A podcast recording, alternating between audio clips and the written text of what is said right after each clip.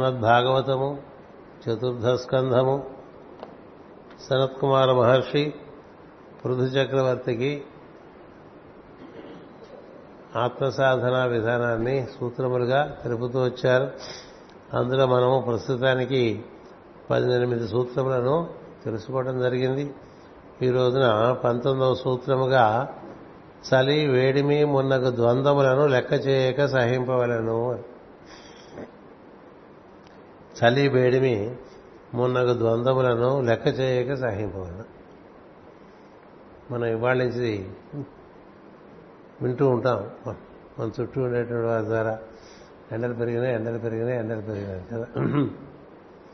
ఎండలు పెరుగుతాయి ఎండలు తగ్గుతాయి వర్షాలు వస్తాయి వర్షాలు పెరుగుతాయి వర్షాలు తరుగుతాయి చలి వస్తుంది చలి పెరుగుతుంది చలి తగ్గుతూ ఉంటుంది.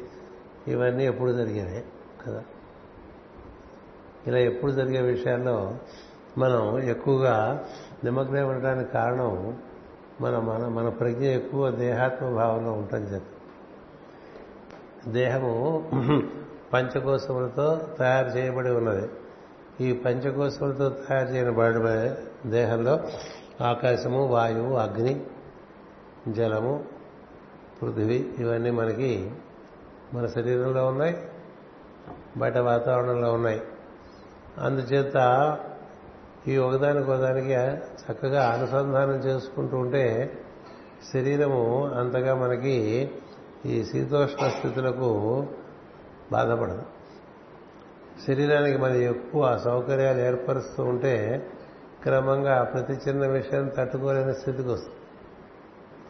పూర్వకాలం ఇలా పంకాలు లేవు కదా. అలా ఎయిర్ కండిషన్స్ లేవు ఏమీ లేవు. వర్షం వర్షం వస్తే రెయిన్ కోట్లు లేవు. ఎండ వస్తే గొడుగు పట్టు తిరిగేవాళ్ళు. అంచేత మనం మన దేహ పరిస్థితికి అనుకూలంగా మన వస్త్రధారణను మార్చుకుంటే చక్కగా మనం ఈ పంచభూతాన్ని వాటి ఎందు మనకి ఒక రకమైనటువంటి ప్రతిఘటన ఉండదు. ప్రతిఘటన ఉండదు. లేకపోతే చాలా ప్రతిఘటన ఉంటుంది. మాటి మాటికి వేడిగా ఉంది వేడిగా ఉంది వేడిగా ఉందంటే అందరికీ తెలుసు వేడిగా ఉంది. కదా? అలాగే అందరికీ ఉంటుంది. మనం మనటి వరకు చల్లి చలి చలి చలి చలి అన్నారు. ఇప్పుడు వేడి వేడి వేడి వేడి వేడి అంటారు. అసలు శిశు ఋతువులో గాలి అన్నారు. బాగా గాలి వేసి ఆకులన్నీ రాలిపోతుంటాయి శిశు ఋతువులో మనలో ఉండేటువంటి ఎక్కలేనివన్నీ రాలిపోతాయి.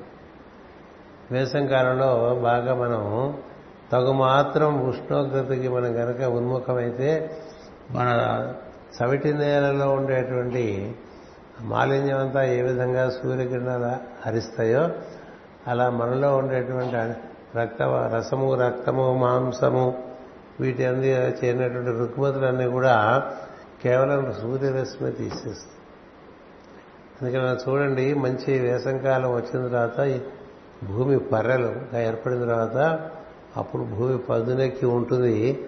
అలాంటి భూమి మీద వర్షపు చినుకు పడితే లోపల నుంచి భూమిలో నుంచి ఒక చక్కని సువాసన బయటకు వస్తుంది. పృథివీ గంధం అంటే అప్పుడే తెలుస్తుంది. పృథువు యొక్క సుగంధం ఎలా ఉంటుందంటే బాగా గ్రీష్మ ఋతువులో సూర్య భగవాను యొక్క కిరణముల ద్వారా వేడెక్కిపోయినటువంటి భూమి వర్ష ఋతువు రాగానే తొలి తొలకని పడంగానే చక్కగా అలా భూమి నుంచి సువాసనలు వస్తాయి.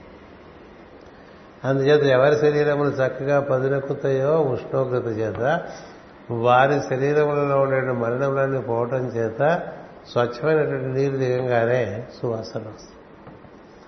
మనకి వాసన చాలా శరీరంలో పెరిగిపోతున్న కొద్దీ సెంట్లు పెంచుకుంటున్నాం. సెంట్లు పెంచుకోగల ఏం చేద్దంటే మనం దాన్ని మనకుండేటువంటి ఆరు ఋతువులకు దాన్ని విపరీతంగా మీరు దాన్ని ఎక్స్పోజ్ చేయమని అన్ను కానీ తట్టుకునేంత వరకు దాన్ని అంగీకరిస్తేనే మంచిది శరీరానికి తట్టుకునేంత వరకు అంగీకరిస్తేనే మంచిది శరీరానికి. తట్టుకోలేకపోవటం వల్ల మనలో ప్రాణశక్తి బాగా సన్నగిలి వ్యాధి నిరోధక శక్తి అంటూ ఉంటారు. ఇంగ్లీష్లో రెసిస్టెంట్ అంటూ ఉంటాం. అవి మనం పోవటం చేతనే మాటి మాటికి జలుబులు మాటి మాటికి దగ్గులు మాటి మాటికి జ్వరాలు ఇలాంటివన్నీ మనకు వస్తూ ఉంటాయి. బాగా ప్రాణశక్తి కలిగినటువంటి శరీరంలో ఇలాంటి వాటికి చోటు ఉండదు. ఎంచేతంటే ఋతువులు మారినా ఆ ఋతువులకు అనుగుణంగా అనుగుణంగా తనలో ఉండేటువంటి పంచభూతాలు మార్పు చెందుతాయి. అంచేత ఆ విధంగా మార్పు చెందుతుంటే శరీరం చాలా పదునుగా ఉంటుంది. అలా లేకపోతే దాని యొక్క పదును తగ్గిపోయి దాని యొక్క శక్తి తగ్గిపోయి అది బలహీనపడి ప్రతి చిన్న విషయానికి అనారోగ్యానికి గురి అయిపోతూ ఉంటుంది. మన ప్రజ్ఞంతా కూడా ఇక దాని గురించే ఉంటుంది శరీరం గురించే ఉంటుంది. అందుచేత ఇక్కడ శరత్ కుమార్ గారు ఒక మంచి విషయం చెప్పారు. శీతోష్ణ మూల మనం తట్టుకునేటువంటి స్థితి శీతోష్ణములు సుఖ తట్టుకునేట్టుగా ఉండాలిరా అని చెప్తారు. ఎందుకని సుఖ దుఃఖాలు అనేటువంటిది మనసుకు సంబంధించినటువంటి శీతోష్ణములు అనేటువంటిది శరీరానికి సంబంధించినటువంటిది. కోరికలు అనేటువంటిది ఇంద్రియములకు ఇంద్రియార్థములకు సంబంధించింది. వీటిలో ఉండేటువంటి మానవుడు ఈ భూమి ప్రజ్ఞతోనే బాగా ముడిపడిపోయి ఉంటాడు. అలాంటి వాడికి ఆత్మ సాధన కనుక. ఇక శరత్ కుమార్ మహర్షి పృథు చక్రవర్తికి చెప్తున్నటువంటి సూత్రములు ఎవరి గురించి అంటే ఆత్మ సాధన మార్గంలో తనని తాను ఎరిగి ఈశ్వరుని ఎరుగుట అనేటువంటి ఒక విషయం నందు బాగా రుచి కలిగినటువంటి వారు ఎలాంటి విషయములందు శ్రద్ధ కలిగి ఉండాలి ఎలాంటి విషయంలో అంతగా మనం లెక్క పెట్టక్కర్లేదు అందుచేత మనకి ఇప్పుడు చలువు వచ్చిందనుకోండి తగు మాత్రంగా శరీరాన్ని కాపాడు తట్టుకోగలిగినంత. కొద్దిగా మనం ఎక్స్పోజ్ అయితేనే బాగుంటుంది. వర్షం వచ్చిందనుకోండి మా చిన్నతనంలో వర్షంలో ఆడుకునేవాళ్ళం. ఇప్పుడు వర్షంలోకి వెళ్ళగటానికి పిల్లలు అసలు ఎవరు ఏ తల్లిదండ్రులు ఎందుకంటే మాటి మనం ఏం చెప్పారో ఇన్ఫెక్షన్ అంటారు ప్రతి ఇన్ఫెక్షన్. అంతా ఇన్ఫెక్షన్ లోపల మైండ్లో ఇన్ఫెక్షన్ ఉంటే బయట ఇన్ఫెక్షన్స్ చాలా సులభంగా ఆకర్షిస్తూ ఉంటాయి వర్షాకాలంలో బయట వర్షం తడిస్తే ఒక రెండు సార్లు మంచిది. ఎండాకాలంలో ఉదయం తొమ్మిది గంటల లోపల ఎంత ఎండనైనా భరించి బయట సూర్యరశ్మిని అందుకుంటే మంచిది. అలాగే సాయంత్రం నాలుగున్నర నుంచి ఆ విధంగా సూర్యరశ్మిని అందుకుంటే మంచిది. శరీరం తట్టుకోలేనంత ఉష్ణోగ్రతను అంగీకరించమని చెప్పట్లా. శరీరం తట్టుకోలేనంత చలిని అంగీకరించమని చెప్పట్లా. కానీ నీకు ఎంత మాత్రం వీలుంటే అంత మాత్రం పెంచుకుంటూ వెళ్ళి చలి తట్టుకునే విధానం వేడిని తట్టుకునే విధానం.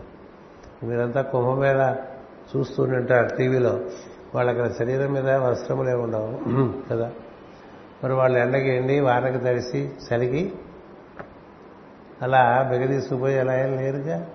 పుష్టిగా ఉన్నారు అందరు చాలా పుష్టిగా ఉన్నారు ఉత్సాహంగా ఉన్నారు. ఎందుకున్నారో తెలుసా? నీ ప్రజ్ఞ ఊర్ధ్వగతికి చదువుతుంటే నీ శరీరం చక్కగా నీకు సహకరిస్తూ ఉంటుంది. తపస్సులు చేసే వాళ్ళందరూ మళ్ళాగా ఎన్ని సౌకర్యాలు పెట్టుకుని తపస్సులు చేయరు. ఏం చేతంటే వారి మనస్సులో ఉండేటువంటి ప్రజ్ఞ బుద్ధిలోకి బుద్ధిలో నుంచి ఆత్మలోనికి ప్రయాణం చేసే విధానంలో ఉన్నప్పుడు ఈ పంచభూతాత్మైనటువంటి శరీరముతో ఈ పంచభూతాత్మైన సృష్టిలో ఎక్కువగా వసించి ఉన్నారు అందుకనే మహాత్ములు తమ చుట్టూ రెండు పరిశ్రమల ఎందు సౌకర్యముల కోసం చూడు. ఈ సౌకర్యముల కోసం మనం ఎక్కువ ధనం ఆర్జించవలసి వస్తుంది. ఈ ధన సౌకర్యం కోసం ధనము ధనము కోసం సౌకర్యం ఇలా ఏర్పాటు చేసుకుంటూ పోతుంటే శరీరంకి మనం బాగా లొంగిపోతూ ఉంటాం. జాలకుల మహర్షి మొట్టమొదటిగా దాటవలసినట్టు ఒక త్రిభుజాన్ని చెప్పారు. మొదటి త్రిభుజం ఏమిటయ్యా అంటే మనలో ఉండేటువంటి సౌకర్య కాంక్ష. రెండోది ఏం చెప్పారంటే ధనకాంక్ష. మూడోది ఏం చెప్పారంటే స్త్రీ పురుష కాంక్ష. ఈ మూడు కాంక్షలు ఎవరి ఉంటాయో వారు ఈ శరీరం అందు పూర్ణముగా బద్ధములై ఉంటారు. పరిపూర్ణముగా బద్ధములై ఉంటారు. ఎవరు? సౌకర్యమునందు ఆకాంక్ష ఉన్నటువంటి వారు ధనార్జనమునందు ఆకాంక్ష ఉన్నటువంటి వారు స్త్రీ పురుష ఆకర్షణ ఎందు ఆకాంక్ష కలిగినటువంటి వారు. వయసుతో సంబంధం లేకుండా స్త్రీ పురుషుల ఆకర్షణ ఉంటూ ఉంటాయి. ఈ ఉన్నవాళ్ళు ఎవరు కూడా మొదటి ప్రాకారం కూడా దాటినట్టు కాదు. రెండవ ప్రాకారం దాటాలంటే జ్వాలాకుడు మహర్షి మరొక మూడు విషయాలు చెప్పాడు. ఒకటి ఆశ రెండు అంటే ఆశ అంటే విపరీతమైనటువంటి కోరిక. దానికి సంబంధించినటువంటి తీరదేమో అనేటువంటి భయం.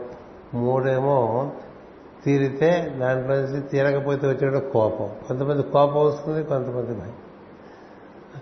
అందుకని ఈ కోపోద్రిక్తత భయము ఆశ ఈ మూడు దాటిన వాడు ఇంద్రియములను దాటలేడు అని చెప్పి. ఇక అటుపైన మరొక త్రిభుజం చెప్పారు ఆయన.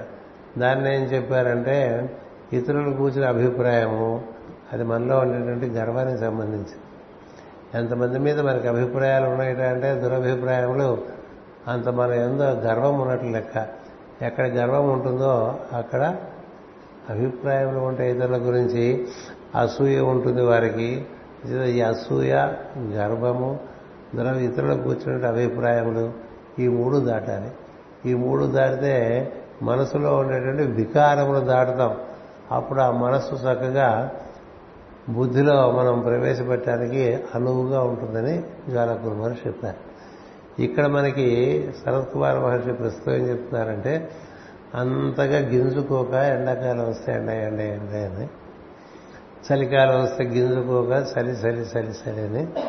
వర్షాకాలం వస్తే వర్షం వర్షం వర్షం వర్షం అనక గాలి బాగా వీస్తుంటే గాలి వీసు కాలం నిజానికి శశిర ఋతువులు కలియుగంలో చెప్పిన ప్రకారం నడవ. కొంచెం ముందు వెనకలుగా ముందు ముందు వెనుకలుగా అక్రమ పద్ధతుల్లో నడుస్తుంటాయి. వాటికి క్రమ పద్ధతి ఉండదు. ఇప్పుడు మనకు ఉన్నటువంటిది శిశిర ఋతువు మాఘమాసం పాల్గొన మాసం. కానీ మనకి ఇప్పుడే ఎండలు వచ్చేసినాయి కదా. తర్వాత చైత్రము వైశాఖము మనకి వసంత ఋతువు అంటే ప్రకృతి చక్కగా వృద్ధి చెందుతూ ఉంటుంది. ఆహ్లాదం కలిగిస్తుంది ఆనందం కలిగిస్తుంది. భగవంతుడు మన ఎందు వసిస్తే మనకి ఎలా వసించి ఉంటే మనకి ఏ విధమైన ఆనందం కలుగుతుందో అలా భూమి అంతటా ఈ చైత్ర ఋతువులో వసంత ఋతువులో సంవత్సర పురుషుడు ఆ విధంగా వచ్చి మొట్టమొదటిసారిగా స్పృశిస్తాడు. అందుకని భూమి పులకించి మొత్తం ప్రకృతి అంతా చాలా రమణీయంగా ఉంటుంది. అది వసంత ఋతువు. అలా ఉంటుందా? మనకి అది ఎండాకాలం కానీ మనకి ఎప్పుడు ఎండాకాలమే. కదా? చైత్రము ఎండాకాలమే వైశాఖమే ఎండాకాలమే మాఘం ఎండాకాలమే తర్వాత పాల్గొనము ఎండాకాలమే. ఆ తర్వాత మనకి గ్రీష్మ ఋతువు. సరే చెప్పలేక్కలేదు మనకి ఎప్పుడో మొదలైపోయిన గ్రీష్మ ఋతువు మనకి జ్యేష్ఠ ఆషాఢములందు బాగా. జ్యేష్ఠము ఆషాఢము అప్పుడే పెట్టుకుంటారు. ముహూర్తాలన్నీ జ్యేష్ఠం అసలు. ఈ జ్యేష్టము ఆషాఢంలో ఇంకా బాగా వేడిగా ఉంటుంది కదా. ఉంటుందని తెలిస్తే సంసిద్ధత ఉంటుంది కదా. ఉంటుంది. ఇప్పుడు జ్యేష్ఠ మాసం ఎండకూడదు ఉండకూడదు అంటే ఎట్లాగండి? వైశాఖ మాసం ఎండకూడదు అన్ని జ్యేష్ఠము ఆషాఢము కూడా. శ్రావణం వస్తే మేఘాలు వస్తాయి శ్రావణ మేఘాలు. శ్రావణ మేఘాలు వచ్చినా మనకి ఇంకా ఆగస్టులో వేడిగానే ఉంటుంది చోట్ల పోస్తున్నట్టే. చూడండి ఎంత విషయం ఆ తర్వాత మనకి భాద్రపదము శ్రావణ భాద్రపదములు వర్ష ఋతువు అన్నారు. మన యొక్క కర్మ విశేషం చేస్తూ సకాల వర్షాలు ఉంటాయి ఉండకపోతాయి వర్షాలు పడకపోవడం దోషం మేఘాది కాదు ప్రకృతి కాదు మందే. ప్రజల బట్టే ఉంటుంది అంతా. ప్రజలు బాగా అధర్మ ప్రవర్తన అయినప్పుడు ఋతువులన్నీ కూడా దారి కలియుగంలో దారి తప్పడానికి కారణము కలియుగ ప్రభావం బాగా పనిచేయడానికి మనమంతా కలి ప్రేరితులే జీవిస్తూ ఉంటాం చేత. ఋతుధర్మాలు మనం అనుసరించాం. మనకు తోచినట్టుగా మనం జీవిస్తూ ఉంటాం. కాలాన్ని అనుసరించాం. గ్రహ సంపత్తిని అనుసరించాం. నక్షత్ర మండలమును అనుసరించాం. దిక్పాలకుల్ని అనుసరించాం. ఎవరిని అనుసరించాం. కానీ ఋషులు దేవతలు వీటన్నింటినీ అనుసరిస్తారు. మనం ఎవరైతే గురు పరంపర అంటామో వారందరూ ఋషితులు. వారందరూ ఈ ద్వాదశాత్మకటి చక్రముగా ఉన్నటువంటి సంవత్సరమును చక్కగా అనుసరిస్తారు. ఆ మాసానికి సంబంధించిన భావనతో అది ధరించి జీవిస్తారు. ఆ ఋతువు భావన ధరించి జీవిస్తారు. ఆ తిథుల భావన ధరించి జీవిస్తారు. ఆ నక్షత్రముల భావన ధరించి జీవిస్తారు. ఆ రాశి ప్రభావాన్ని ధరించి జీవిస్తారు. ఇలా జీవిస్తుంటారు. గ్రహపరమైనటువంటి అనుసంధానం కలిగి ఉంటారు. అలాగే దిక్కుల యొక్క అనుసంధానం కలిగి ఉంటారు. పది దిక్కుల అవగాహన ఉంటుంది పది దిక్కులకు నమస్కారం చేసుకోవటం ఉంటుంది. గ్రహములకు నమస్కారం చేసుకోవటం ఉంటుంది. ఈ ద్వాదశ రాసులకి నమస్కారం చేసుకోవటం ఉంటుంది. దాన్ని అనుసరించి నడుస్తూ ఉంటే అవన్నీ సూర్యుని అనుసరించి నడుస్తాయి. కాబట్టి సూర్యుని అనుసరించి ఇవన్నీ మనకి ఏర్పడుతున్న ఏవైతే ఉన్నాయో వాటన్నిటినీ దేవతలు ఋషులు అనుసరిస్తున్నారు. మనుషులే అనుసరించట్లేదు. అనుసరించకపోవటం వల్ల ఇబ్బంది పడుతున్నాం. అందుకని ఇక్కడ అందులో ఒక విషయం ఇక్కడ చెప్పారు. శీతోష్ణములను చలి వేడిమి మున్నగు ద్వంద్వములను లెక్క చేయక సహింపవలను. అంటే చలి వేడిమి అనేది ఒక ఉదాహరణ ఇచ్చారు ఆయన. ద్వంద్వములు అన్నారు. ద్వంద్వములు అంటే సౌకర్యము అసౌకర్యం. కదా? మనకి సౌకర్యంగా మనం ఏర్పాటు చేసుకుని అప్పుడప్పుడు అందులోంచి అసౌకర్యం పుట్టుకొస్తుంది. అందరూ సౌకర్యంగా ఉందామనే జీవితం ప్రారంభం చేస్తారు. కానీ మనం కోరకుండానే అసౌకర్యం వస్తుంది. అలాగే మనం అంతా లాభం కోసమే ప్రయత్నం చేస్తుంటాం. కదా? క్షేమంగా వెళ్ళి లాభంగా అంటూ ఉంటాం కదా? అంచేత కానీ నష్టంతా రావచ్చు. నష్టం రాదా? లాభం ఉన్న చోట నష్టం ఉంటుంది. లాభం ఉన్న చోట నష్టం ఉంటుంది క్షేమం ఉన్న చోట ఆపద ఉంటుంది సుఖం ఉన్న చోట దుఃఖం ఉంటుంది విజయం ఉన్న చోట అపజయం ఉంటుంది. ఇవన్నీ సృష్టిలో సహజం అని తెలిసిన వాడు అనుకో ఆరోగ్యము ఉంటుంది అనారోగ్యము ఉంటుంది. ఒక్కటే ఉండదు గుర్తుపెట్టుకోండి పగలు రాత్రి ఉన్నట్లు పౌర్ణమి అమావాస్య ఉన్నట్లు ఆరోగ్యము అనారోగ్యం అట్లా ఉయ్యాల్లో ఊగుతూ ఉంటుంది. అందుకని మనం కూడా దాంతోపాటు ఉయ్యాలు ఊగక్కల మనసులో ఉంటే ఉయ్యాలలో ఊగుతూ ఉంటాం. అందుకని అన్నమాచార్య వారు చక్కని కీర్తన రాశారు. ఎందుకంటే అల అలర చంచలమైన ఇది ఆత్మ ఆత్మలందుండ అలవాటు చేసే నీకు ఉయ్యాల ఆయనకి అలాంటి చంచలత్వం లేదు. కానీ చంచలత్వం ఉన్న జీవులలో ఆయన ఉపస్థితులు ఉన్నాడు. వీళ్ళందరూ ఎప్పుడూ అటు ఊగుతుంటారు అటు ఊగుతుంటారు ఇటు ఊగుతుంటారు అటు ఊగుతుంటారు. అట్లా ఉయ్యాలే జీవితం అంతా కూడా ఉయ్యాలే. సో ఈ ఉయ్యాలను పోగే వాళ్ళ మధ్య ఉండే ఆయనకి నీకు అలవాటు అయిపోయిందిలే అందుకని నిన్ను కూడా ఊపుతున్నావు అంటారు మనం ఊపిరి అదేం పోగదు మన కోసం మనం ఊపుతాం. ఎందుకంటే అది అచంచలమైనటువంటి విషయం. అంచేది మనం ఒక చంచలమైనటువంటి స్థితిలోంచి అచంచలమైన స్థితిలోకి వెళ్ళాలంటే ద్వంద్వములు ఏర్పడినప్పుడు కడత చెందరాదు చాలా పెద్ద విషయం. మనం ఒకటి ఆశిస్తే ఇంకోటి జరుగుతూ ఉంటుందండి. ఎప్పుడు కూడా కదా? మనం ఒకటి ఆశిస్తుంటాం అది ఇంకో రకంగా జరిగిపోతుంది. ఎందుకు జరగలేదన్నా మనం ఒక విధంగా అనుకుంటే అది ఇంకో విధంగా జరుగుతుంది మనం అనుకున్న విధంగా కూడా జరుగుతూ ఉంటుంది. రెండూ జరుగుతుంది నువ్వు అనుకున్నావు అలా కాలేదు. దైవేచ్ఛ. అనుకోవాలి. దైవేచ్ఛ. ఎందుకంటే కాలం రూపంలో మన సంకల్పాలు నిర్వర్తిస్తుంటే మనలో ఉండేటువంటి ప్రారంధం కూడా మనకు అడ్డుపడిపోతుంది అడ్డుపడిపోతుంది. అడ్డుపడిపోయి మనకు అపజయమో దుఃఖమో అసౌకర్యమో కలిగిస్తుంది. ఎంత మనం చక్కగా ఏర్పాట్లు చేసుకున్న సౌకర్యాలు మనకి ఒక దురితం ఉంటే అంటే ఒక కర్మ. ఉంటే ఈ సౌకర్యాలు అనేవి మించి ఒక అసౌకర్యం చోటు చేసేసుకో కదా. అప్పుడు ఏం చేస్తా? దైవేచ్ఛ అనుకో నా కర్మ అని నిన్ను నిందించుకోక్కర్లేదు. దైవేచ్ఛ ఒకలా అనుకున్నాను దైవం మరొకలా అనుకున్నాను ఇలా ప్రతి విషయంలో కూడా మనం ఎన్నో విషయాల్లో మనం అనుకున్నట్టు జరగవు అవి మనం పీడిస్తూ ఉంటాయి మనసు కదా? పీడిస్తూ.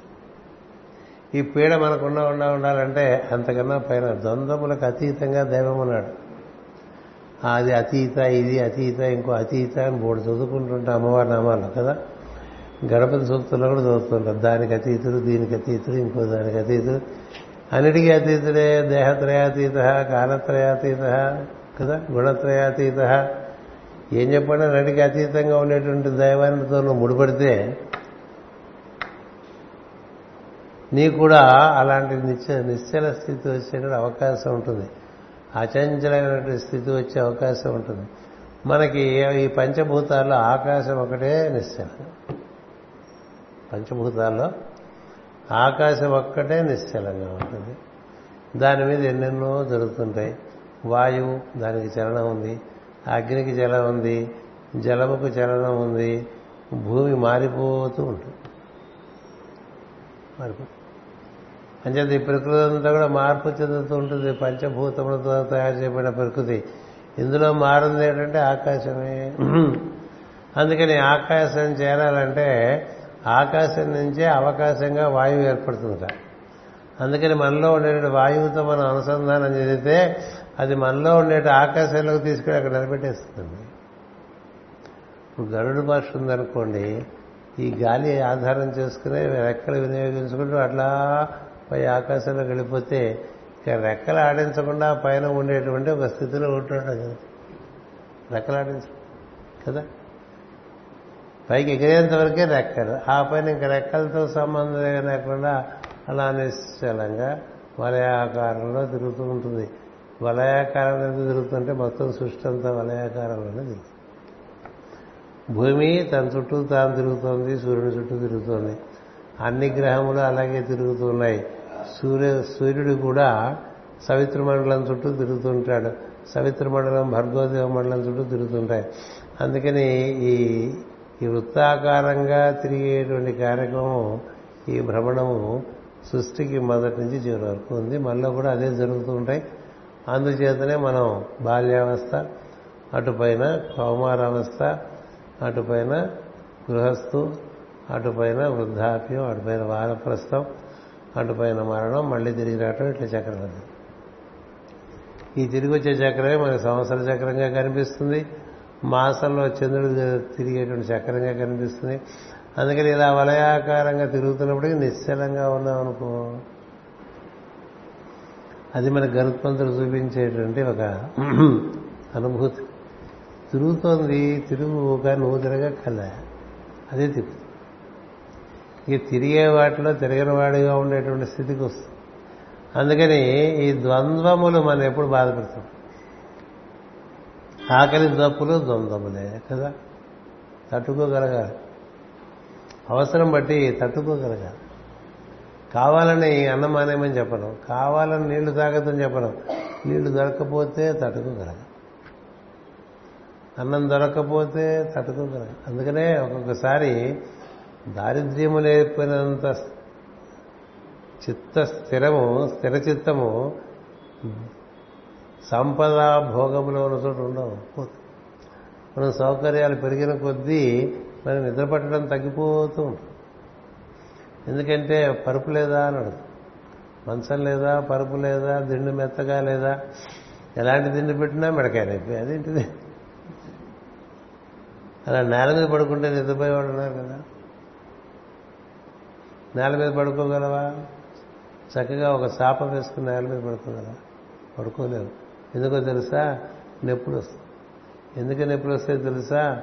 బాగా మెత్తగా దూది పరుపులు అలవాటు చేశాం కాబట్టి. దూది పరుపులే అలవాటు చేయలేదు అనుకోండి. ఇప్పుడు దూది కూడా కాదు ఇంకా ఫోమ్ బయటలు వస్తాయి. అలా ఇంకా అవి కూడా చాలా కొంతమంది వాటర్ బెడ్స్ పెట్టుకుంటున్నారు. ఇంతమందికి ఎయిర్ బెడ్స్ పెట్టుకుంటున్నారు. ఏం బెడ్లు పెట్టుకున్నా నిద్ర రాదు. ఎందుకు నిద్ర రాదంటే నిద్ర రావడానికి కావాల్సినటువంటిది శ్రమ శరీరానికి లేకపోతే నిద్ర రాదు. కేవలము పగలు నిర్వర్తించవలసిన శ్రమ కరచరణాదులతో ఇంద్రియములతో మనసుతో నిర్వర్తించినటువంటి వారు అలా ఆదమరిచి నిద్రపోతారండి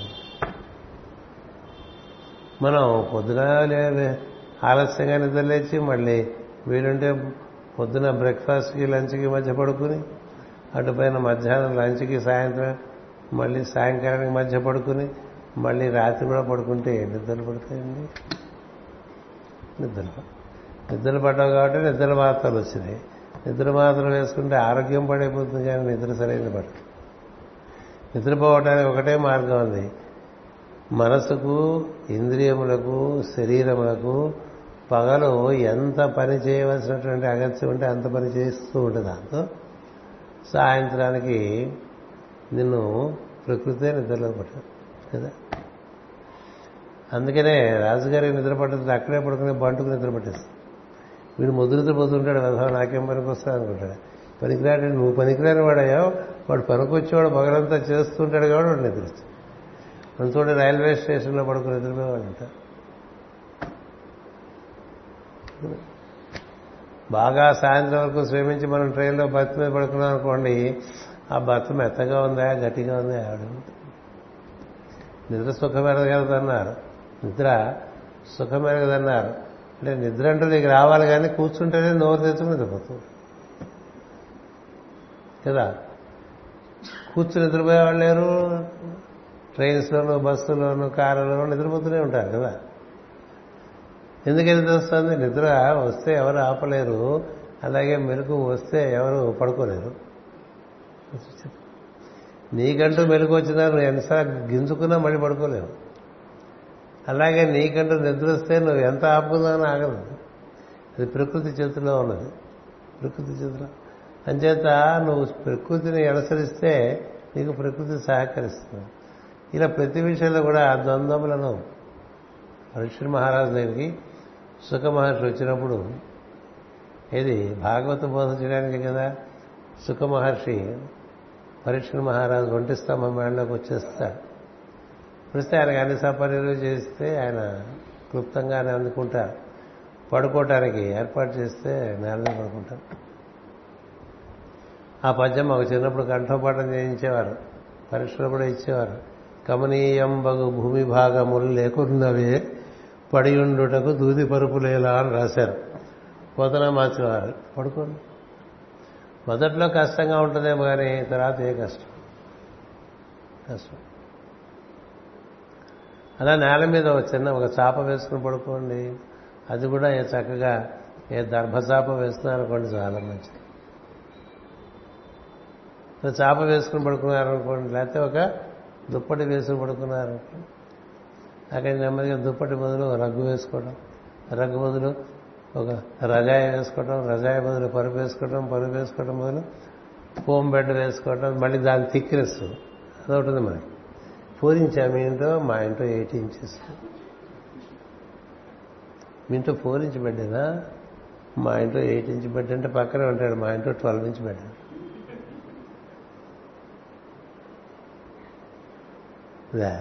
మిగతా మనం నేర్చుకుంటాం. అంచేత ఇది కొంచెం ఏమాత్రం మనం దీనికి అంగీకరించగలమో? చూసుకోండి. ద్వంద్వములను అంగీకరించడం. ఇలా వెళ్తే స్టేషన్లో ట్రైన్ లేట్ అయిపోతుందండి. అలా వెళ్తే విమానం లేట్ అయిపోతుందండి. కదా? మనం అనుకున్నట్టుగా ఏం జరగవు. మనకు అనుకుంటే ఏం జరగదు అనేటువంటిది భారతీయుడికి బాగా తెలియాలి. మిగతా వాళ్ళకన్నా కూడా ఎందుకంటే ఇక్కడ అలాంటి అనిశ్చితి చాలా ఎక్కువ మనకి సో అనిశ్చితిలో ఉండేవాడు చిరాకు పడితే ఎట్లా ఎప్పుడు ఉంటుంది కదా? ఎప్పుడు ఉంటుంది? అంచేత నువ్వు ఒక రకంగా అనుకున్నావు అది ఇంకో రకంగా జరుగుతుంది. ఆయనంత మాత్రం చేత ఉరికి గింజుకుంటావా ముందుకు పోతావా? అది ఇక్కడ చెప్పబడినటువంటి విషయం. తర్వాత ఇరవయో విషయం ఆదరము గల భక్త జనములున్న చోట రమ్యముగా భగవత్కథలను చెప్పి వారి చెవులకు ఇంపు గొలిగింప గొలుపవలను. ఇది కొంచెం అడ్వాన్స్డ్ స్టేట్ మనకు తెలిస్తే కదా ఇంకోటి చెప్తాం. మనకి తెలిస్తేగా మనం మనకి మనకేం తెలుసు అదే కదా మాట్లాడతాం. అని చేత ఇక్కడ ఆదరము గల భక్తజనములు ఉన్న చోట రమ్యముగా భక్ భగవత్ కథలను చెప్పి వారి చెవులకు ఇంపు గొలపవలను అన్నారు.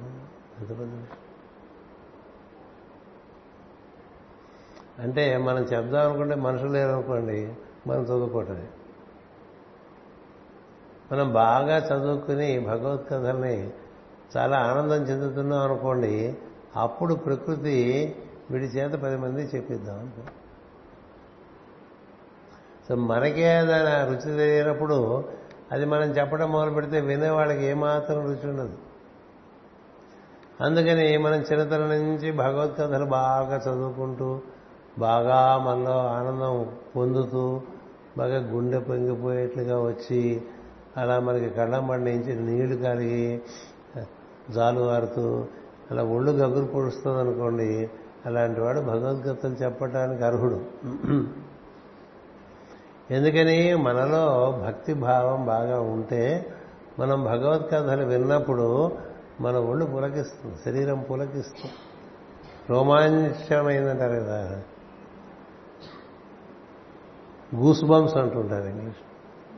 అంచేత నిలబడిపోతే వెంట్రుకలు అంటే ఏమిటి? వీళ్ళు సహజంగా భగవత్ కథకు రంజించేటువంటి హృదయము ఉన్నది అని భగవద్ కథ చెప్తుంటే దాన్ని తర్కించాడు అనుకోండి చెప్పకూడదు తర్కించే కాదు భ- భక్తి. తర్కించే వాళ్ళకి వేరే ఉన్నాయి అందులో పడిపోవచ్చు.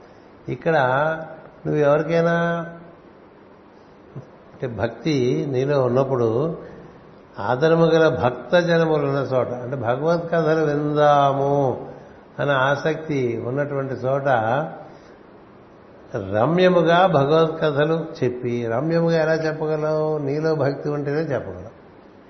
నీలో భక్తి లేకపోతే నువ్వు చెప్పలేవు.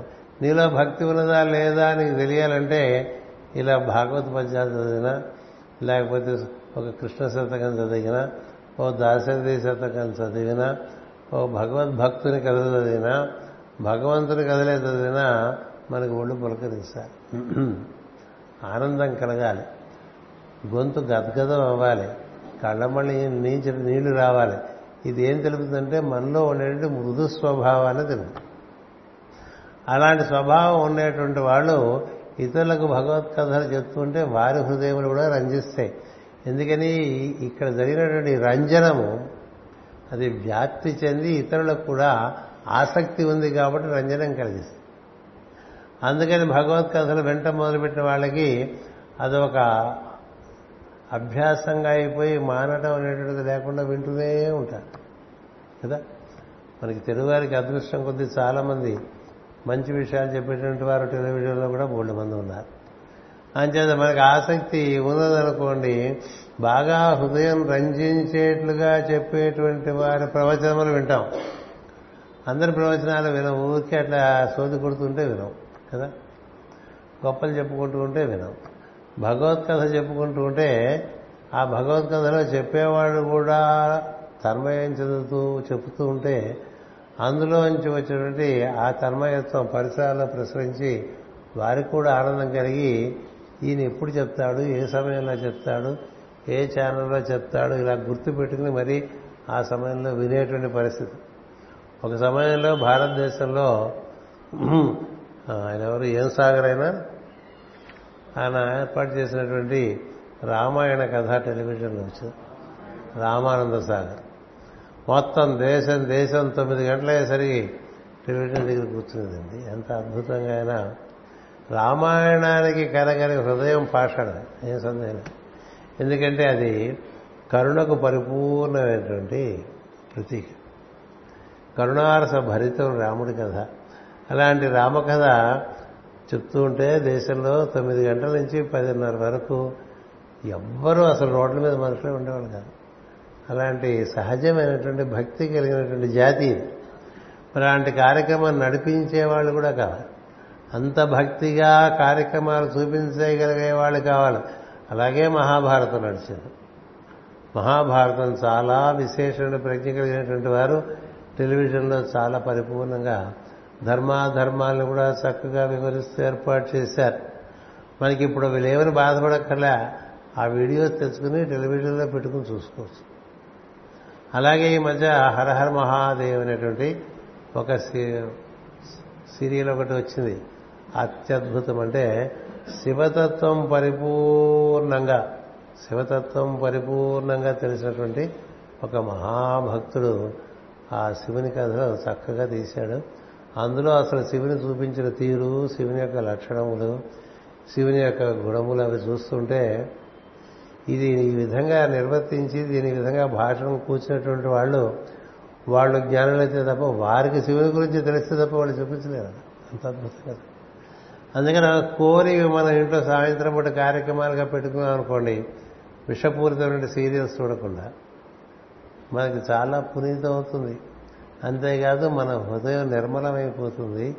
మనసులో ఉండేటువంటి పంకిలాలన్నీ పోతాయి. అందుకని మనం కోరి నిర్వర్తించుకుంటూ ఉండాలి లేవనుకోకూడదు. అలా మనకి ఏర్పాటై ఉన్నవి. లేదు ఇలా భాగవతం వారానికి ఒకసారి చెప్పుకోవడానికి బాగుంది కాబట్టి చెప్పుకుంటాం లేకపోతే ఎందుకు చెప్పుకుంటాం?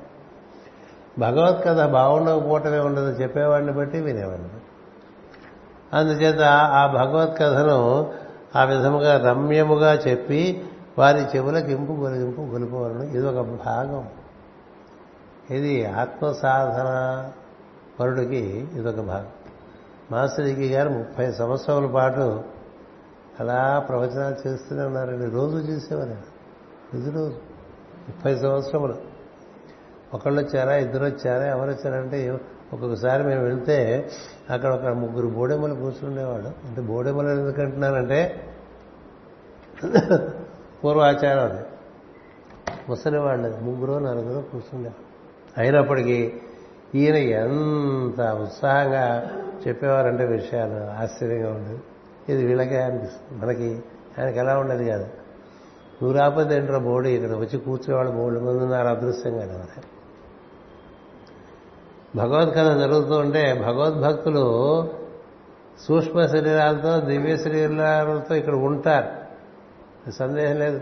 రామాయణం చెప్తుంటే ఆంజనేయుడు ఉంటాడు. అలాగే మహాభారతం చెప్తుంటే ద్రౌపదీదేవి అక్కడికి వచ్చి కూర్చుంటుంది. ద్రౌపదీదేవికి మహాభారతం అంటే అంత ఇష్టం. రామాయణం చెప్పుకుంటే అలా ఉంటుంది. మరి భాగవతం చెప్పుకుంటూ ఉంటే ఓ భక్తజనం అంతా అక్కడ. భగవద్భక్తులు కేవలం భగవంతుడి కోసమే జీవించే వారందరూ కూడా ఇలాంటి చోట్లకు వాళ్ళు దిగి వస్తారు. ప్రతి ఆదివారం చెప్పుకుంటారట అంటే ప్రతి ఆదివారం వచ్చేస్తారండి ఏ ఆదివారం వచ్చినా మనకి చెప్పకుండా ఏమి వేరే కార్యక్రమాల్లో ఉన్నాం అనుకోండి ఓహో వీళ్ళంత సీరియస్ కాదని వెళ్ళిపోతారు. దైవత దేవ దైవ దేవతా ప్రజ్ఞలు ఋషి ప్రజ్ఞలు వారికి భగవంతు విషయంలో ఉన్నటువంటి ఆసక్తి ఎలాంటిదంటే మనం శ్రద్ధగా నిరంతరంగా నిర్వర్తించుకుంటుంటే వారు రావటం ప్రారంభం చేస్తారు వారు రావటం ప్రారంభం చేసిన తర్వాత మనం మానేస్తే వారు మన ఎందు మీరు చాలా దురదృష్టవంతులు అనమాట అందుకని భగవత్ కార్యములు ప్రారంభించేప్పుడే ఆలోచించుకోవాలి తప్ప ప్రారంభించి నాగాలు పెట్టుకుంటూ పని మనుషుల్లాగా. కదా మనకదే కదా సమస్య.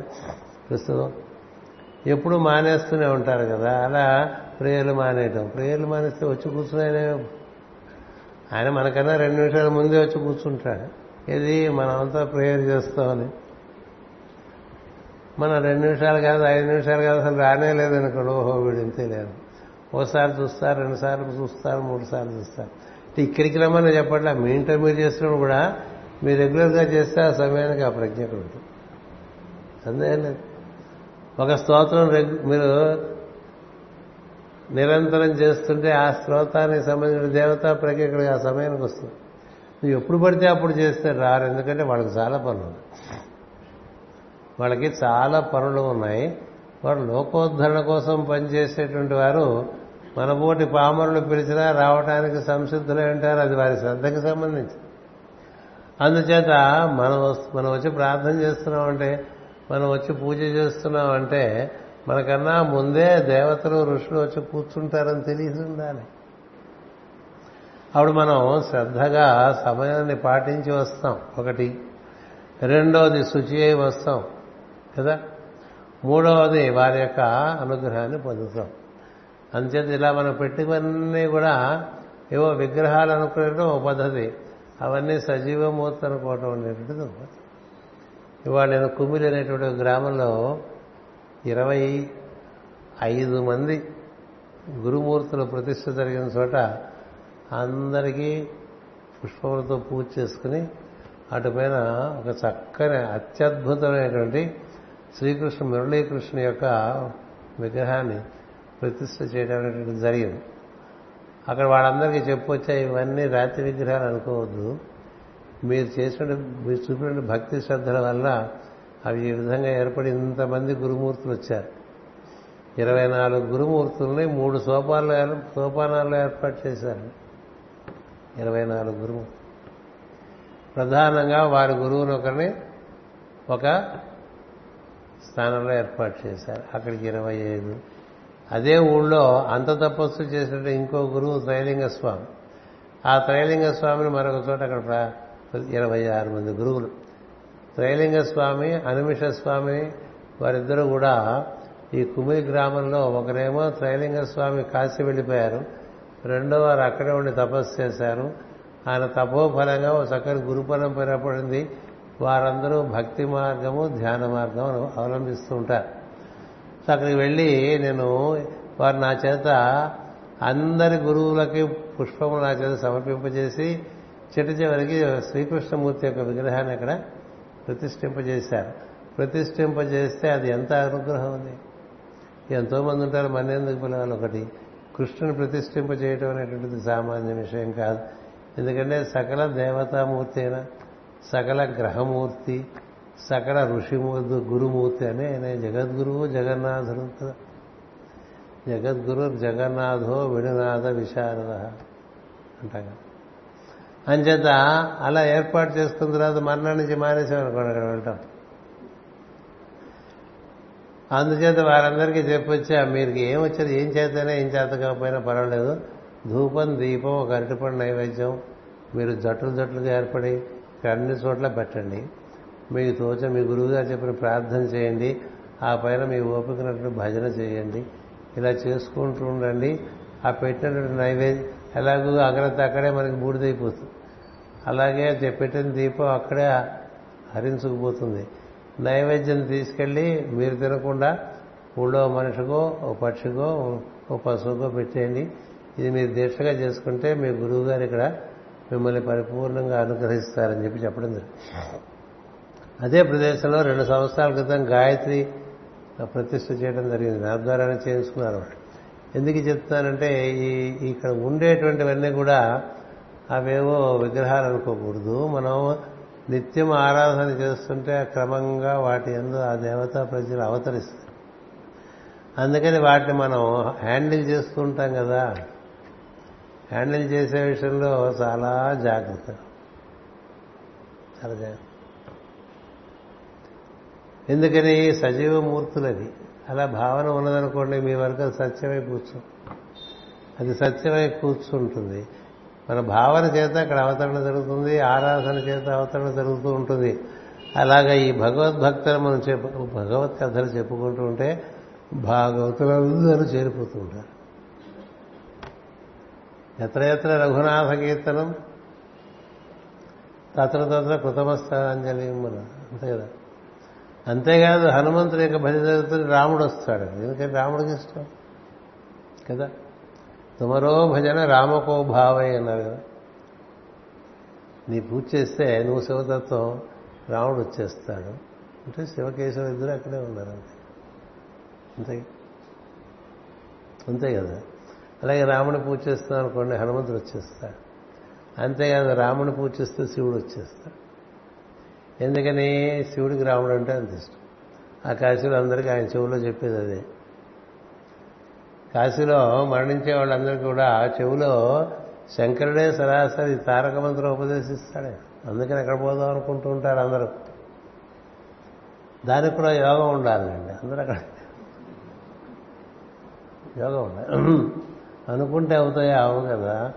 అంచేత ఆ విధంగా ఒక దేవతను నువ్వు చక్కగా ఆరాధన చేస్తుంటే వారితో ఇప్పుడు శివకేశవ సంబంధం చాలా అవినాభావ సంబంధం ఒకరు ఇంకోరు పిలుస్తారు. వాడు బాగా చేస్తున్నాడు రా పోయి చూద్దాం. అంచేత మనం ఈ భగవద్కథలు చెప్పుకోవటంలో భగవత్ స్పర్శ బాగా లభిస్తుంది. అంతేకాదు ఋషుల స్పర్శ ఇప్పుడు ఎంతమంది ఋషులు ఉన్నారండి భాగవతం మనకు చెప్పిన వారు? నిన్న ఇవాళ నిన్న నవగోపిక సంఘం వారు పెట్టారని నేను అసలు భాగవతం మొదటి నుంచి ఎవరెవరు ఎవరెవరు చెప్పారనేటువంటిది నిన్న మొన్న నిన్నో ఇవాళ చూశా. చాలా బాగా.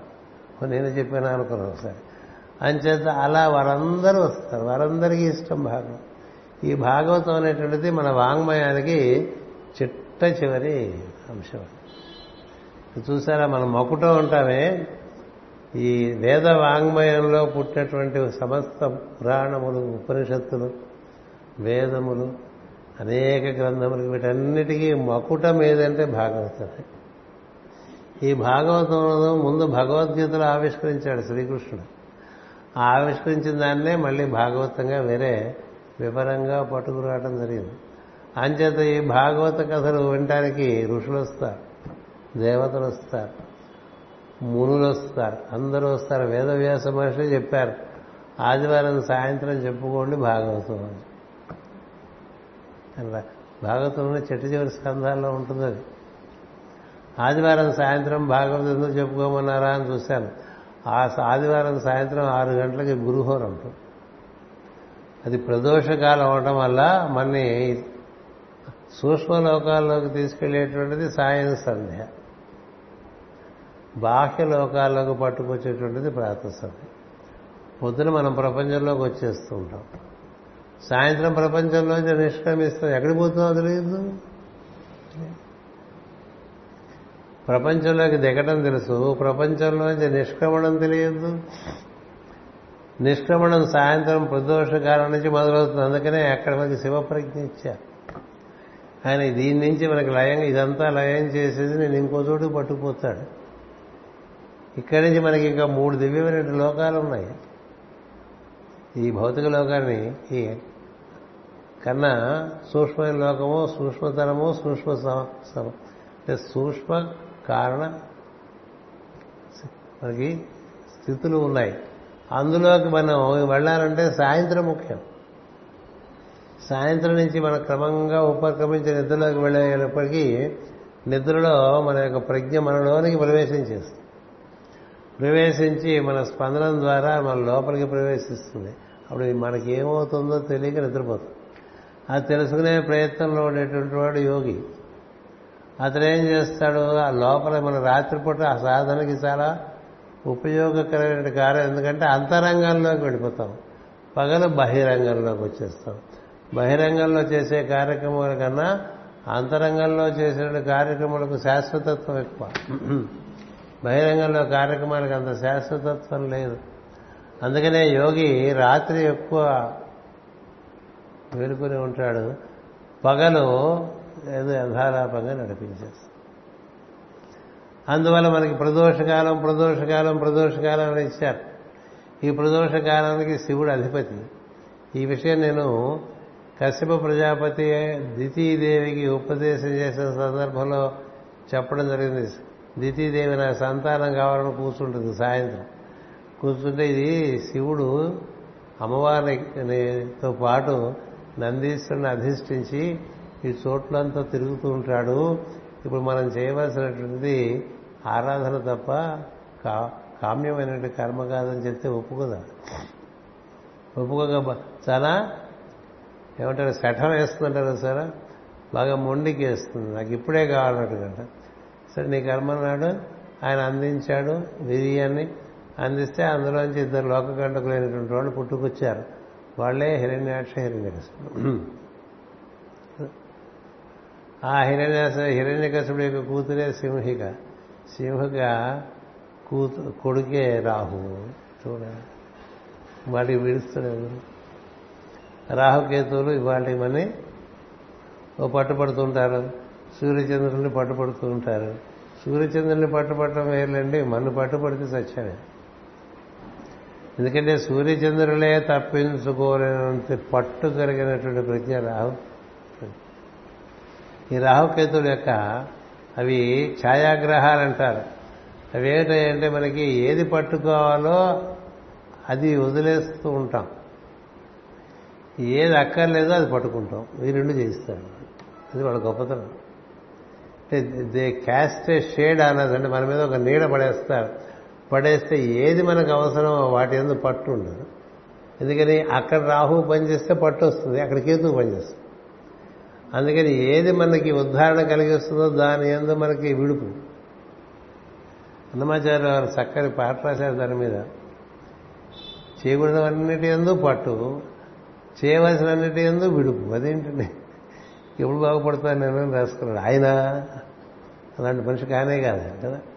మన సంగతి ఆయన రాశాడు అనుకున్నాను చూసి కదా? అందుచేత ఇలాంటి రాహుకేతులు ఎవరు పుట్టారు? సింహికకు పుట్టారు.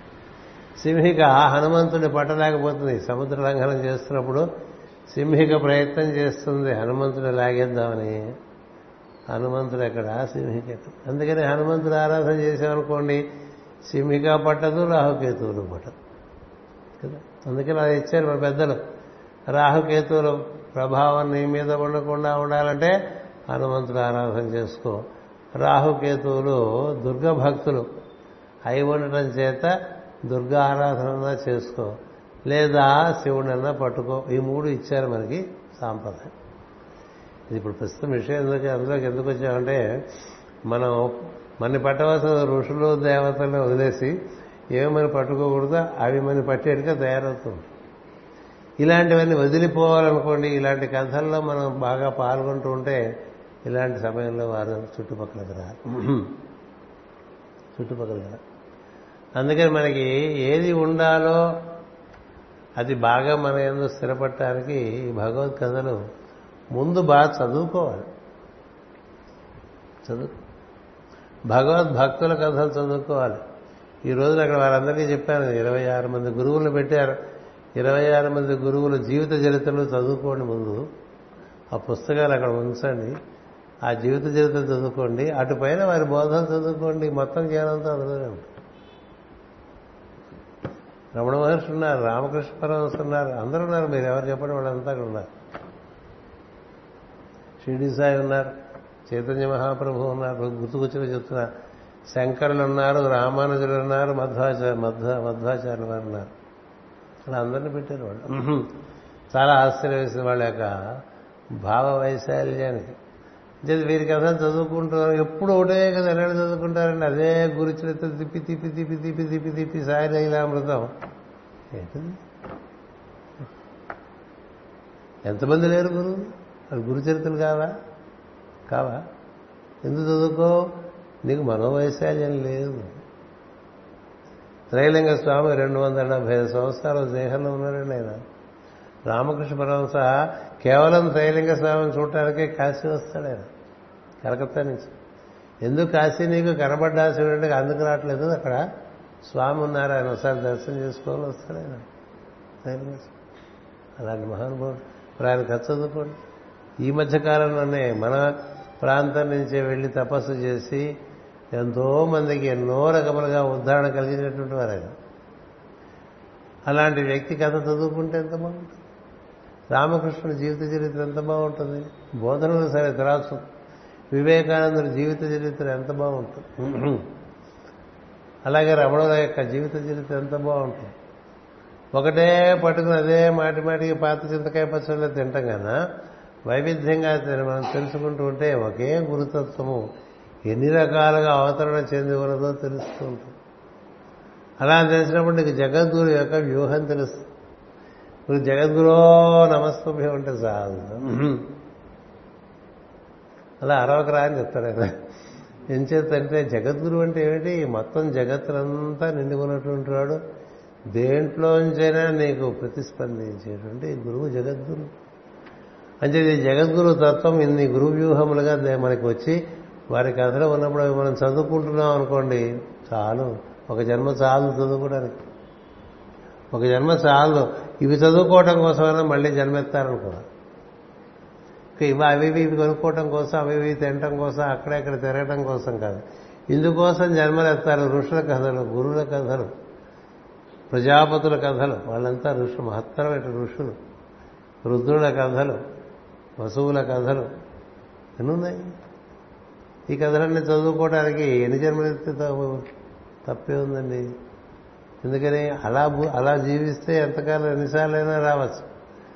ఆ విధంగా మనకి ఇది సూచన ఇస్తుందన్నమాట. ఆదరము గల భక్త జనములున్న చోట అదొక అదృష్టం.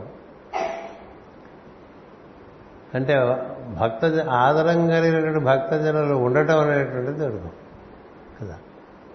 అందరికీ లభ్యం కాకపోవచ్చు. అది దేనివల్ల లభ్యమైంది? భగవద్ అనుగ్రహం చేత లభ్యం. అందుచేత ఏం చెప్పాలి అక్కడ? భగవత్ కథలను రమ్యముగా చెప్పి వారి చెవుల గింపు పొదిగింపు అన్న ఎంత బాగుందండి. ఆ విధంగా మనకి ఎనిమిది గంటలు అయిపోయింది. అంచేత భక్తి యోగమందలి మాధుర్యమును అభ్యసించి ఆత్మ కాని వస్తువునందు సంగము తొలగించుకునివరణం అని ఇంకోటి చెప్పారు. అంతకుముందు ఆత్మనే విహారంగా చేసుకుని తిరగమన్నారు. ఇప్పుడేం చెప్తున్నారు ఇక్కడ? ఇది మనకి ఇరవై ఒకటవ సూత్రం. భక్తి యోగమందలి మాధుర్యమును అభ్యసించి భక్తి మాధుర్యం కలగటం అనేటువంటిది జీవ సంస్కారంలో ఒక పరిణామం అందరికీ కలగదు. ఆ బోర ఏం చదువుతాం? ఇవన్నీ అనిపిస్తుంది కదా? బోర బాగా రోగంగా ఉంటే మనిషికి మనిషి మనసు బాగా రోగగ్రస్తమైతే పుణ్య పుణ్యపురుషుల కథల ఎందు విరక్తి ఉంటుంది. అనురక్తి ఉండదు. అలా కాకుండా బాగా అనురక్తిగా మనకి భగవద్భక్తుల కథ చదువుకుంటున్నాం అప్పుడు మనకి మనలో అసలు మనకంటే అది లేకపోతే చదువుకోలేము. అది బీజప్రాయంగా ఉంటే మనం దానికి మొలకెత్తే విధానం చూడవచ్చు అసలు బీజప్రాయంగా కూడా లేనటువంటి వాళ్ళకి మనం పుట్టించలేము. ఎవడు పుట్టించలేడని పద్యం చదువుకుంటూ ఉంటాం మనం భాగవద్పద్యాలు నిజేచ్ఛనైనా ఏమిచ్చిననైనా కాననులకు ఏగిననైనా హరిప్రబోధములు అంటూ.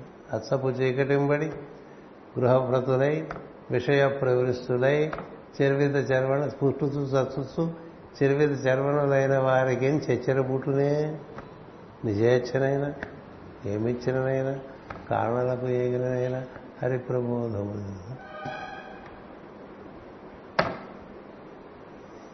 వాడిని మనం ముట్టుకోకూడదు వాడు మనం ముట్టుకోకుండా చూసుకోవాలి. ఎందుకంటే వాడు మనం మురపాటు చేసేస్తాడు.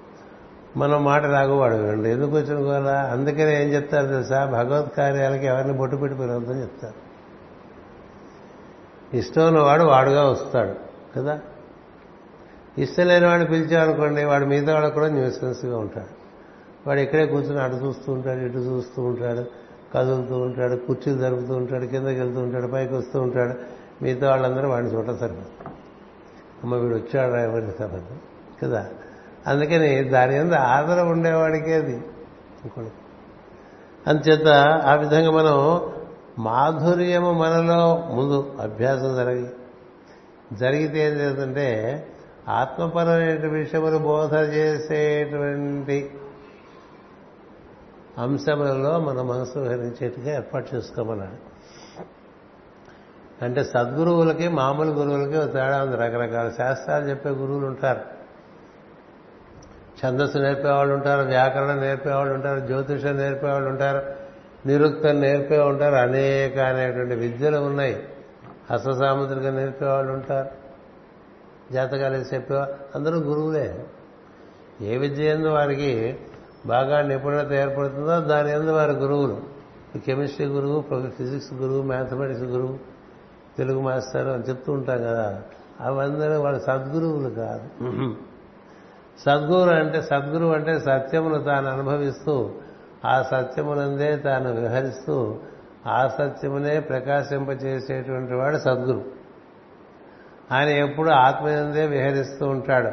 అలాంటి వాడు మనకి మనకు ఉన్నటువంటి వారందరూ ఇప్పుడు రమణ మహర్షి. దేని గురించి మాట్లాడతారు?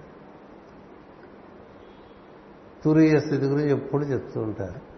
జాగ్రత్త స్వప్న అవస్థల కన్నా తురియ స్థితి కదా? నాలుగో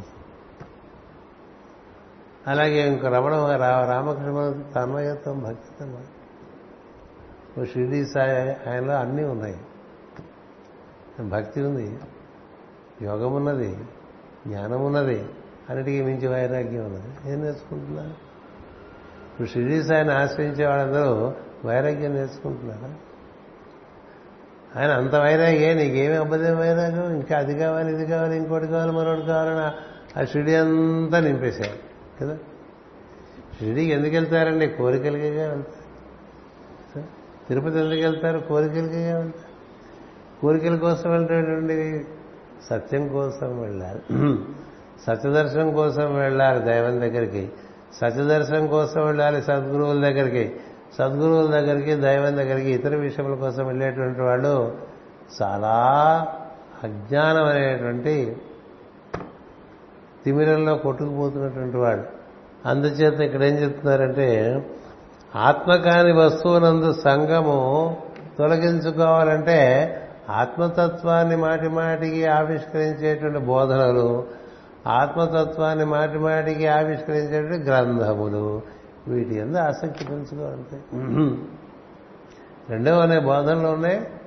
అవి మనకి లైవ్గా ఉంటాయి. గ్రంథములు ఉన్నాయి. అలా చెప్పినటువంటి వారు అందరి అవన్నీ గ్రంథస్థం చేసి ఉంచారు కాబట్టి ఆత్మపరమైన విషయంలో ఆసక్తి కలగాలంటే ఆత్మపరమైన విషయ విషయాలే ఎక్కువ మనం పఠిస్తూ ఉండాలి. అది ఆత్మవిచారానికి దారితీస్తుంది.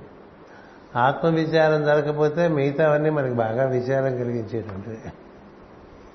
సంస్కృతంలో విచారం అంటే దాన్ని కూర్చున్నటువంటి చింతన. తెలుగులో విచారం అంటే అట్లా దిగాలుగా మొహం పెట్టేసుకుని ఏడు మొహం పెట్టుకుని పక్క వాళ్ళకు కూడా విసుగు కలిగించేట్టుగా ఉండడం. కదా? అది మన తెలుగు విచారం. సంస్కృత విచారం అంటే చక్కగా భావన చేస్తూ ఉంటాం విషయం మీద. అందుకని మనకేం చెప్తారంటే ఆచారం కన్నా విచారమునందు ఎక్కువ శ్రద్ధ పెట్టి ఆత్మవిచారంలో కనుక నీకు రుచి కలిగితే నీకు ఆచారం అంత పట్టుగా అందుకనే రామకృష్ణ వదిలేశారు ఆ ఆచారం. రోజు పూజ చేయలేను నేను ఇంకా ఎందుకంటే ఎప్పుడూ అమ్మతో నేను కూడి ఉండి హనుమాన్ అనుభూతి చెందుతుంటే అటుటో పోతూ ఉంటుంది. ఆత్మలోకాలకు వెళ్ళేటువంటి వాళ్ళు ఈ లోకాలే ఉండవు. అంచేది ఇక్కడ నిలబడి పూజలో సగంలో ఆయన వెళ్ళిపోతూ ఉంటే ఈ భక్తులందరూ అట్లా నిలబడిపోయి ఉంటారు. ఈయన పూజ పూర్తి చేయాలి వాళ్ళు ఇచ్చిన కొబ్బరికాయలు కొట్టాలి మళ్ళీ అందులో ఒక చెప్ప తీసుకుని ఇంటికి వెళ్ళాలి వండుకోవాలి పచ్చడి. కదా ఇది కదా మన బాధ. ఈయన రోజు రోజుకి ఎలా నిలబడిపోతూ ఉండేవారు పూజ చేస్తూ. చూశారమ్మమ్మమ్మ మన వల్ల వీళ్ళు ఇబ్బంది పడుతున్నారని. యాజమాన్యాన్ని పిలిచి ఇంకా పూజ నా వల్ల కాదు ఎవరికైనా అప్పచెప్పాడని ఆ పక్కన గదిలో కూర్చున్నాడు అంతే అదే కూర్చున్నాడు ఆత్మవిచారం ఆత్మానుభూతి. అంచేత మనకి అలాంటి కథల్లో ఏవో మనకి ఇది చేస్తే అది వస్తుంది అది చేస్తే ఇది వస్తుంది ఇన్ని రోజులు చదువుకుంటే ఈ కష్టం ఇలాంటి కథలు ఉండే ఉంటాయి. అవన్నీ ఆత్మోద్ధరణకు పనికొచ్చేటట్టుగా ఎన్ని కోరికలు తీరితే అవుతుందండి జన్మ. ఇంకా కోరికలు తిరిగాక మళ్ళీ మళ్ళీ పుడుతూ ఉంటాము. అవి ఎప్పటికీ తిరుగుతూనే ఉంటాయి కొత్త వస్తూనే ఉంటాయి. తిరుగుతూనే ఉంటాయి కొత్త వస్తూనే ఉంటాయి. వచ్చేప్పుడు దిగి వచ్చేప్పుడు కొన్ని కోరికలతో వచ్చినటువంటి వాడు వెళ్ళిపోయేప్పుడు కోరికల లిస్టు పెంచుకుని వెళ్ళిపోతాడు. అందుకే మళ్ళీ వచ్చేవాడు ఇంకా లిస్టు తోక ఎక్కువగా ఉంటుంది. మళ్ళీ వెళ్ళిపోయాడు మళ్ళీ ఇప్పుడు చూడండి ఏమన్నా ఊరు వెళ్ళామనుకోండి ఇక్కడి నుంచి ఏదో కొంత లగేజ్ వేసుకుని బయలుదేరుతాం. ఏదో లగేజ్ రిజిస్ట్రేషన్ రైల్లో అయితే లేదు విమానం అయితే వాడు పదిహేను అంటాడు.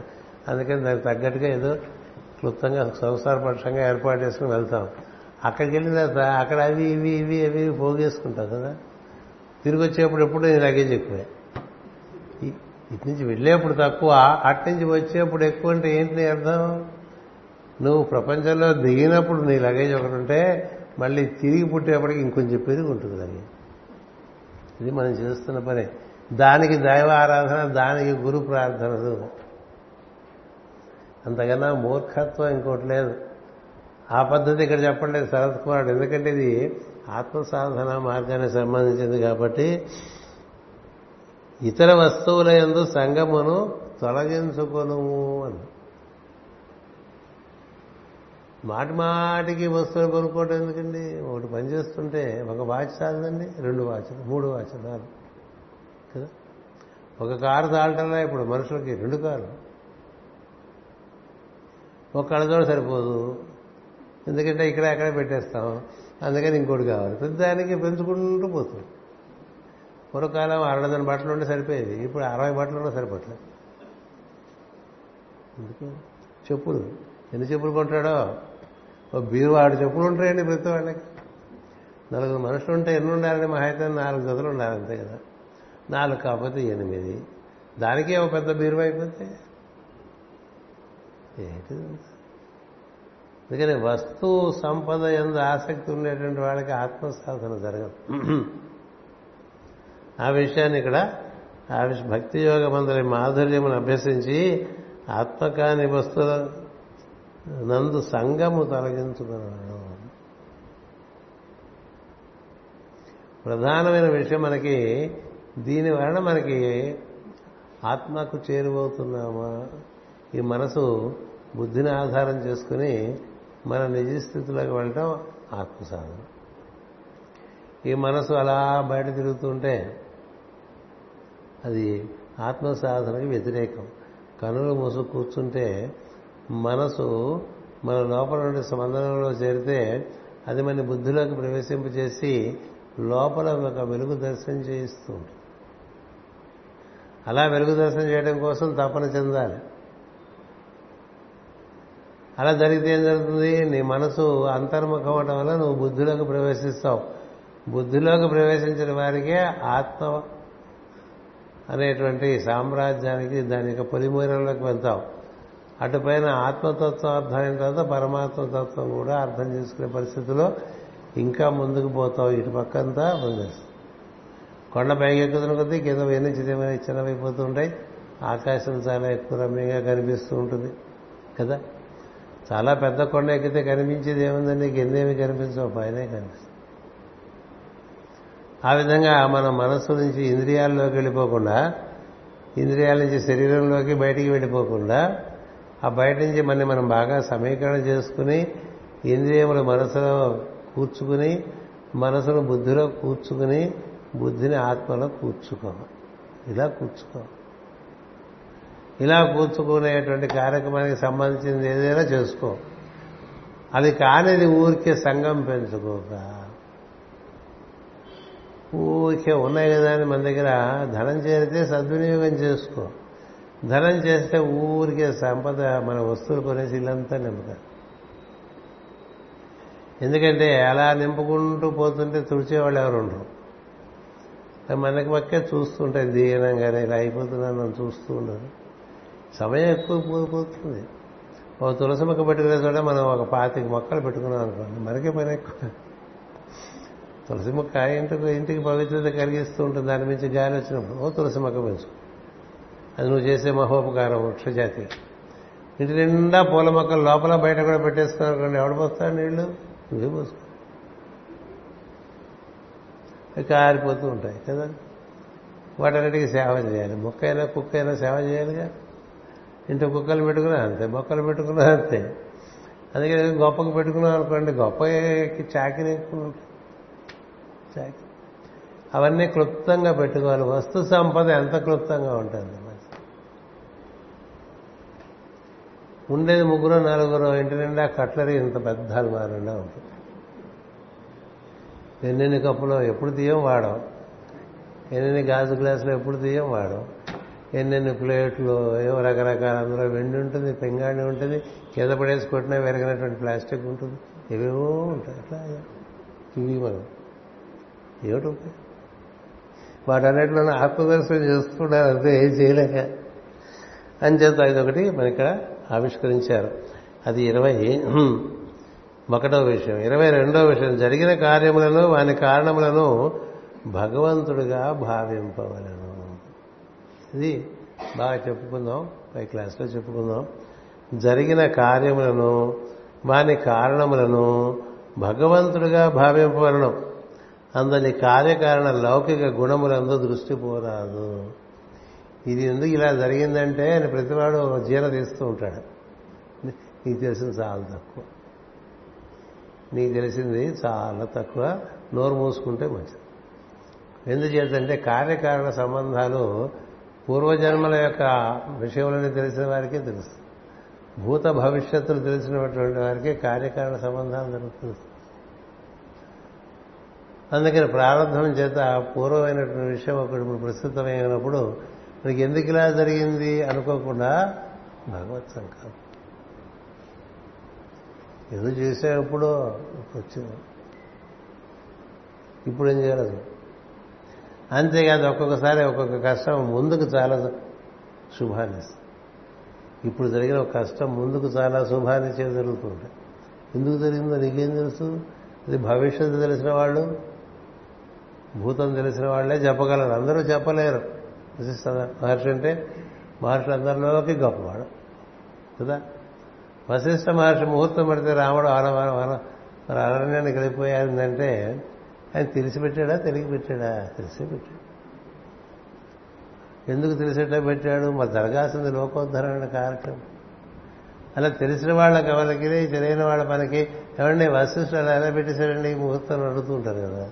వాడిని చూస్తే కొట్టాలనిపిస్తుంది కానీ కొట్టకూడదు. అహింస కదా. ఇలాంటివన్నీ ఉంటుంటాయి. కార్యకారణ సమ పై తరగతిలో చెప్పుకుందాం. జరిగిన కార్యములను వాని కారణములను భగవంతుడుగా భావింపగలను అందరి కార్యకారణములు లౌకిక గుణములందు దృష్టి పోరాదు. వాడు అలాంటి వాడు ఎందుకు అలా జరిగింది? వీడు ఇలాంటి వాడు ఇలా జరిగింది? వీడు ఇలాంటి మంచివాడు వాడికి ఇలా జరిగింది? ఎందుకు నీకు పూసుకోలేము అది మనకి ఇరవై రెండవ సూత్రం చెప్పుకుందాం. స్వస్తి ప్రజాభ్య పరిపాలయంతాం న్యాయేన మార్గేణ మహీం మహేషా బ్రాహ్మణేభ్య శుభమస్తు నిత్యం లోకా సమస్త సుఖినో భవంతు లోకా సమస్త సుఖినో భవంతు లోకా సమస్త సుఖినో భవంతు ఓం శాంతి శాంతి శాంతి